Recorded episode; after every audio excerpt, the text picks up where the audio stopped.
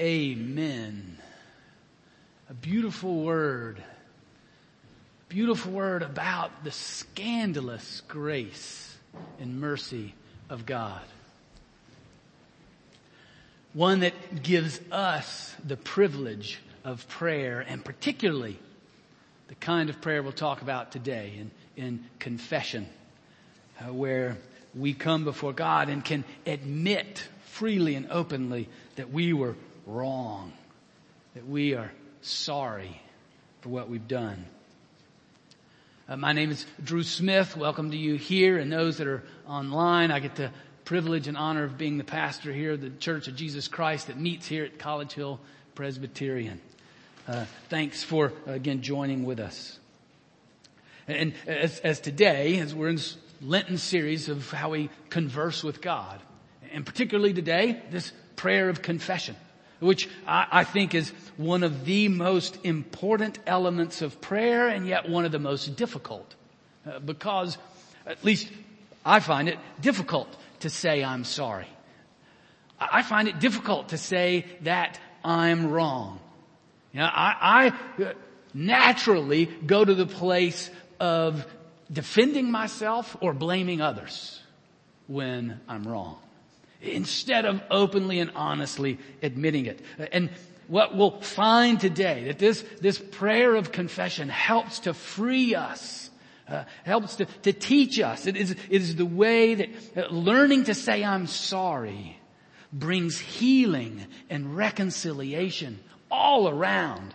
Learning to say I'm sorry brings healing and reconciliation like we just heard and, and uh, not only to my soul, uh, but also to my relationship with God and my, and my relationship to others brings, has impact on me and on the world. We'll look today particularly at Psalm 51, a prayer of confession, a prayer from King David. Um, and it's and this is not just a little run-of-the-mill confession. This is one where King David, who is God has gifted, God has placed in the position of power and influence as the leader, as the king of God's people. He, he is the one, you know, one of the, the top characters in all of Scripture, a man after God's own heart. And, and yet, one of his most famous prayers is this one, where he confesses, "I am sorry." I was wrong. It's not just a little wrong either. As we'll read in, in the passage um, in the beginning of it. This is right after David's sin with Bathsheba and Uriah, her husband. Um, David is king. You know, he'd sent the army out to, to do the, the work of war while he stayed at home. And while he was home, he noticed his neighbor Bathsheba and he desired her. And what the king wants, it's very dangerous because the king can get. And he did. And he invited Bathsheba over and then had, uh, her, his way with her and then sent her back home while her husband Uriah was on the front. And then it came back to King David that Bathsheba was pregnant. And so then he had to make a plan to cover over what he was doing and then multiplying the evil that in the way that he was using the power and privilege that he had for his own delight. And he called eventually, he sent word to the army and told the leaders, put Uriah on the front and then back away so as to assure his death. So then he committed murder. And in this that time, then God sent the prophet Nathan to tell him a story that would then open him up so that he could reveal to him the depth of the evil and sin that he had committed. And this is his prayer of confession then that we see in Psalm 51. This is the, the depth of not only the evil that we can do, but even more so, the depth of God's steadfast love and overflowing mercy that is greater than our sin. Let's pray together. Almighty God, thank you for your written word that speaks to us of your truth, your truth of our fallenness and of your beauty, of our evil and your goodness. Your never changing, loyal love and grace beyond measure. May you allow our hearts and minds to be broken and contrite so that we might receive the truth of your word. In the name of Jesus we pray. Amen. Psalm 51. Uh, it's Psalm 474 in your pew, Bob, if you want to turn there, or you can follow along on the screen. This is the intro to the choir master, a psalm of David when Nathan the prophet went to him after he had gone in to Bathsheba.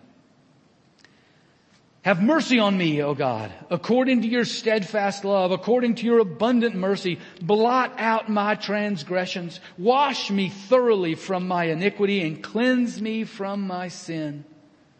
For I know my transgressions and my sin is ever before me. Against you, you only have I sinned and done what is evil in your sight so that you may be justified in your words and blameless in your judgment. Behold, I was brought forth in iniquity, and in sin did my mother conceive me. Behold, you delight in truth in the inward being, and you teach me wisdom in the secret heart. Purge me with hyssop and I shall be clean. Wash me and I shall be whiter than snow. Let me hear joy and gladness. Let the bones that you have broken rejoice. Hide your face from my sins and blot out all my iniquities. Create in me a clean heart, O God, and renew a right spirit within me.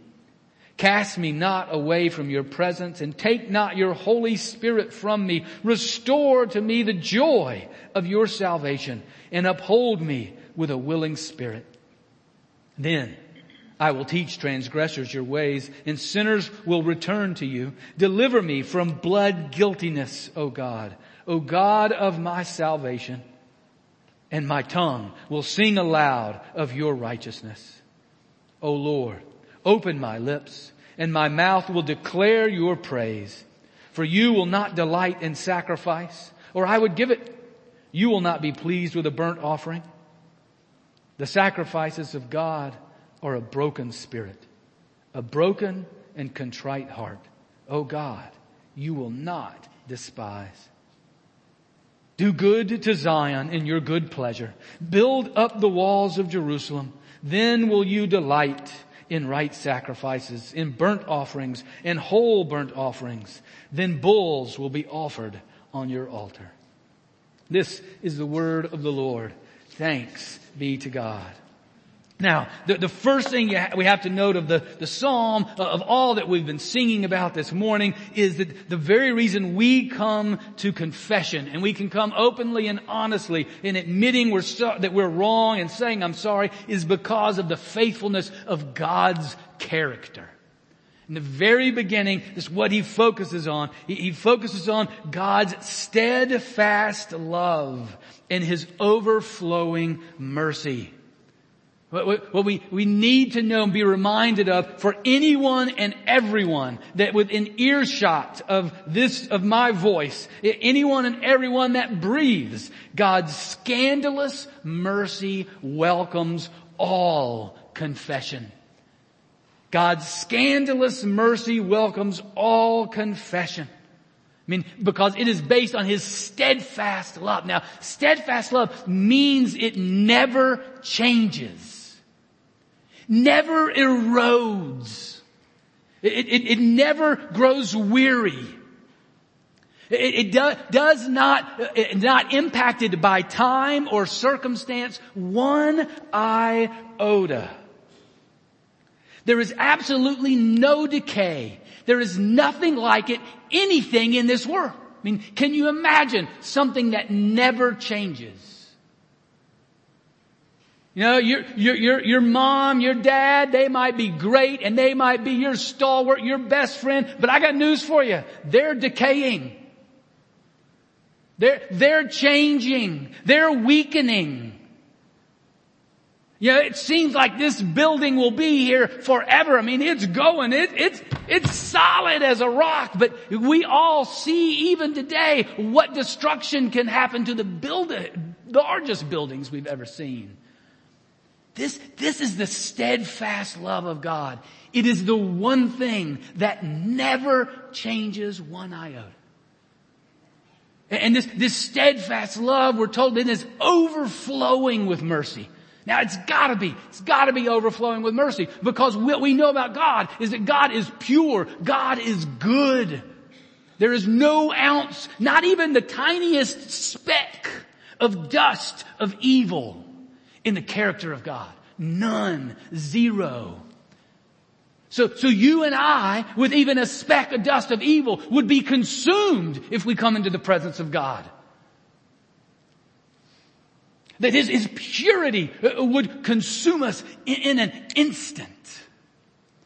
So he must be overflowing with mercy to allow you and I even into his presence, let alone to confess our sin. Let alone to, to come in without having to do anything but place our trust in him. That, that is the, the steadfast love and the overflowing mercy of God. Now we see it most clearly and, and most relatably in Jesus. Because Jesus is God in the flesh. What Jesus does, God does. What Jesus says, God says. And we go, if you want to just be overwhelmed with this, uh, steadfast love and overflowing mercy of God, then just go read Matthew, Mark, Luke, and John in the New Testament. Just go read about Jesus and we'll see over and over and over again. He is hanging out with prostitutes, with sinners of every type, with the filthy rich people who have abused their power in order to get their money. Jesus hangs out with them and he forgives their sins and welcomes them into his presence. We see it at the end of his life where he's hanging on the cross, where he's wounded for our transgressions. As we just so beautifully heard, and, and there with nails in his hands and his feet and thorns in his side, he's got two criminals who deserve to be there on his side, and one of them turns to him and says, uh, welcome me into your home, forgive me, and Jesus says, today you will be with me in paradise, a deathbed conversion. And Jesus says, yes, come to me. And while Jesus was hanging on the cross, one of his closest friends betrayed him, denied him. Peter denied him three times. People came up, don't you know that guy? No, I don't know him, never seen him. And then after Jesus' resurrection, makes it a point to come to Peter and to forgive him three times and to, to empower him and send him back into ministry. That, that is the character of God. So brothers and sisters, no matter what you have done, even on your way to church this morning, or just turning on the TV, whenever you watch this, the character of God does not change and He welcomes your confession with open arms. And so because of that, knowing that character, David then, who, who, who's a man after God's own heart, knows the heart of God, then he can come, given what he's done, and confess his sin. And, and what we see with him about honest confession, honest confession states clearly what was done wrong. David makes it clear that I am wrong. I am sorry. I have done what is wrong. I've been wrong since the beginning of life. I am a broken human being. Listed in the intro, uh, what he had done with Bathsheba, and then recognizing murder in verse 14, deliver me from blood guiltiness. He did not mince words. Now, you know, like I said in the beginning, I don't like saying that I'm wrong. I, I would much rather blame somebody else or just get defensive. Because the, the things that I do that are wrong, I choose to do. Yeah. As far as I know, I mean, there, there's, there's, nobody has mind, playing mind games on me. There might be pressures that I'm facing. There might be challenges, difficult situations, but when push comes to shove, I choose to do what I do and largely I'm motivated out of my own personal desire to not get hurt. My own personal desire to pursue my own pleasure. My own personal desire for some kind of relief or peace. I am doing what I choose to do and often I choose to do what is wrong. And it just takes a lot to get me to that point. I, there's somewhere along the way I'm believing a lie that what I'm choosing to do will somehow bring me peace, somehow bring me power, somehow bring some benefit to me when I'm going my own way instead of God's way. And what David is recognizing here in verse 6. He's recognizing that he's living that lie, living his own way, because what God delights in in verse 6 is truth in the inward being and wisdom in the heart. To live according to truth, to live according to God's wisdom. Now it's important to know, though, in time of confession, when I honestly confess to God, just like with David, with me, and with you, our, our relationship, our standing before God, it's secure because it's because of Jesus.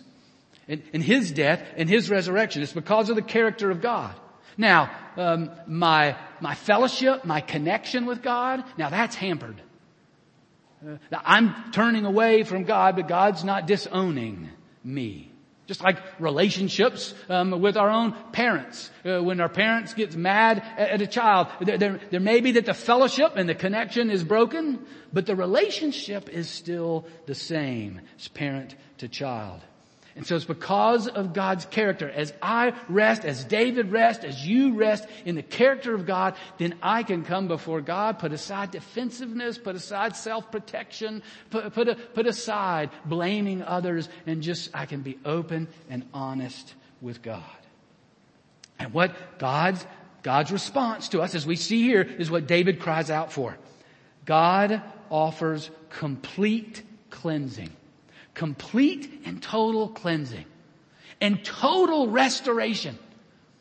I I love David's prayer, the, the bold things that he's asking for. He's not saying, oh dear God, would you please just forgive me? Just let me back into the room. I'll just sit in the back, you know, or I'll, I'll sit on the side, or I won't even, I'll stand the whole time. I'll just, I just want to be, you know, somewhat close to you and just not thrown out into hell. I just, just, just take care of me. Just let me in. That's not what he asked for.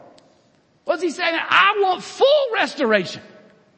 I mean, David knows the character of God. I want the joy of my salvation.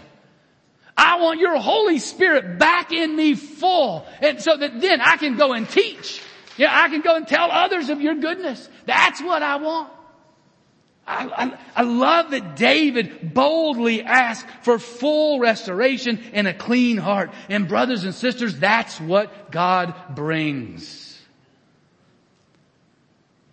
Now, we're going to talk about this a little bit too, about forgiveness and confession with one another.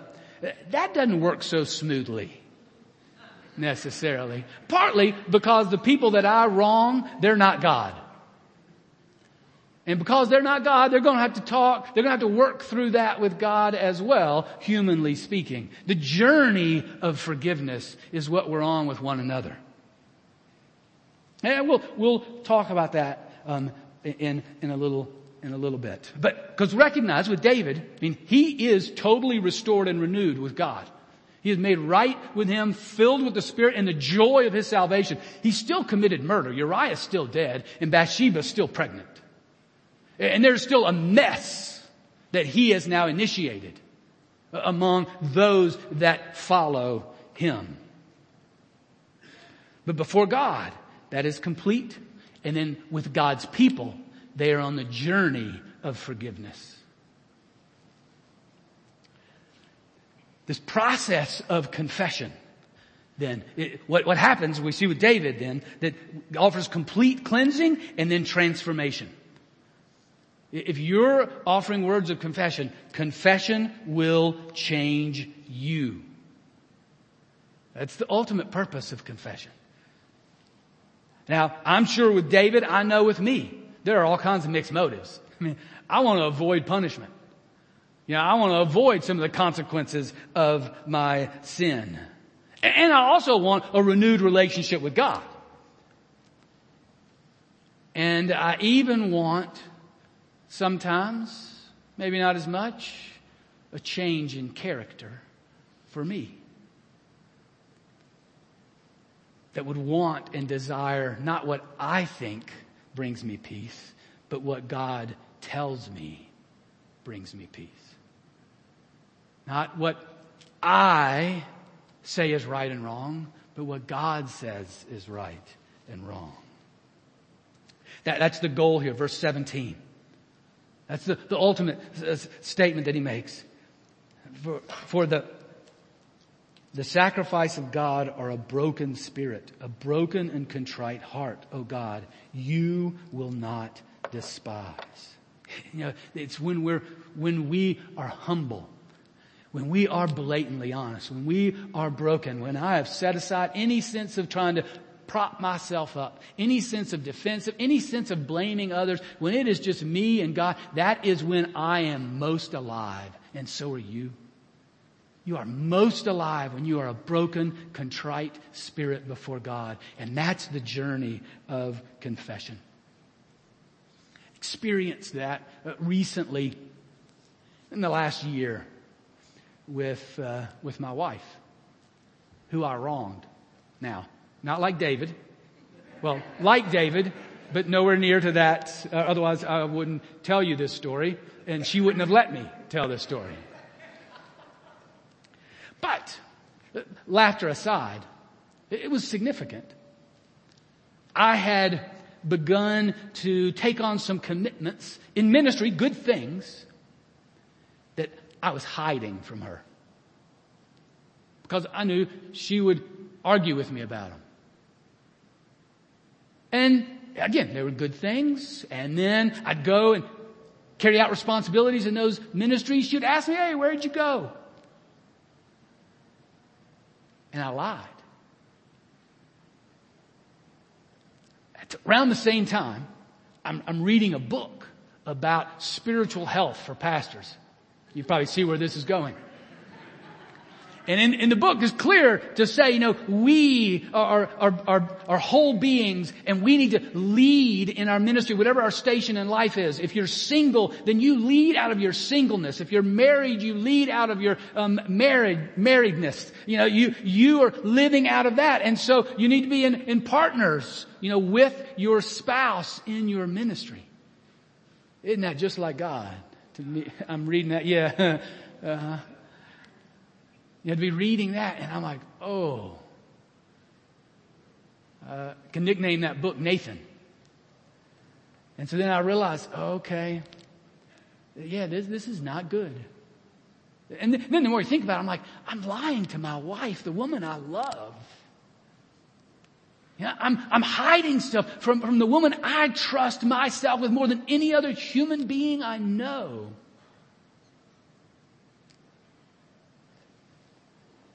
Honey, we got to talk and it's not going to be a fun conversation. And we did. And I told her what I had done. And, you know, and she, she was good in, in her response. I mean, she, there, there was not anger. There was not huge emotional outburst or anything like that. It was actually much worse. It was silence with a tear then said, Yet that hurts.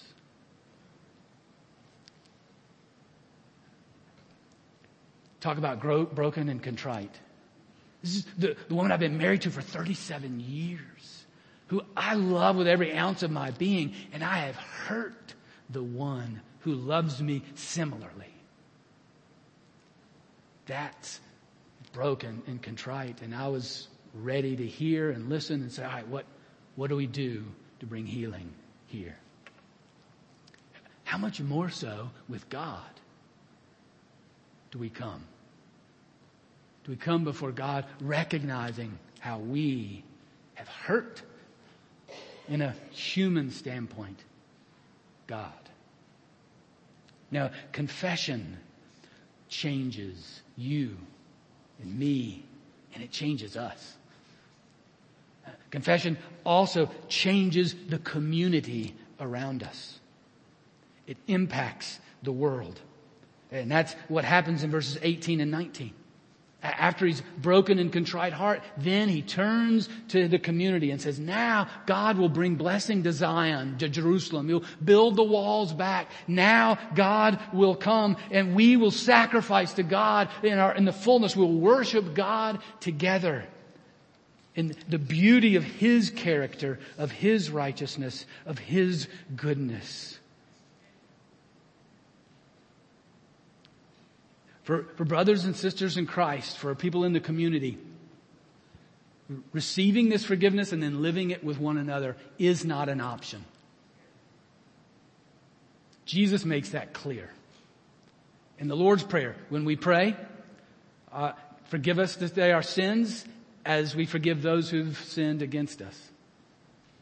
If, if, you look at the last page uh, or the last verse after that in, in, the in book of Matthew, he makes it clear you don't forgive others, then what? You really don't forgive my forgiveness to you. You really don't understand my forgiveness to you. You have not fully received my forgiveness to you if you think you can hold a grudge against someone else.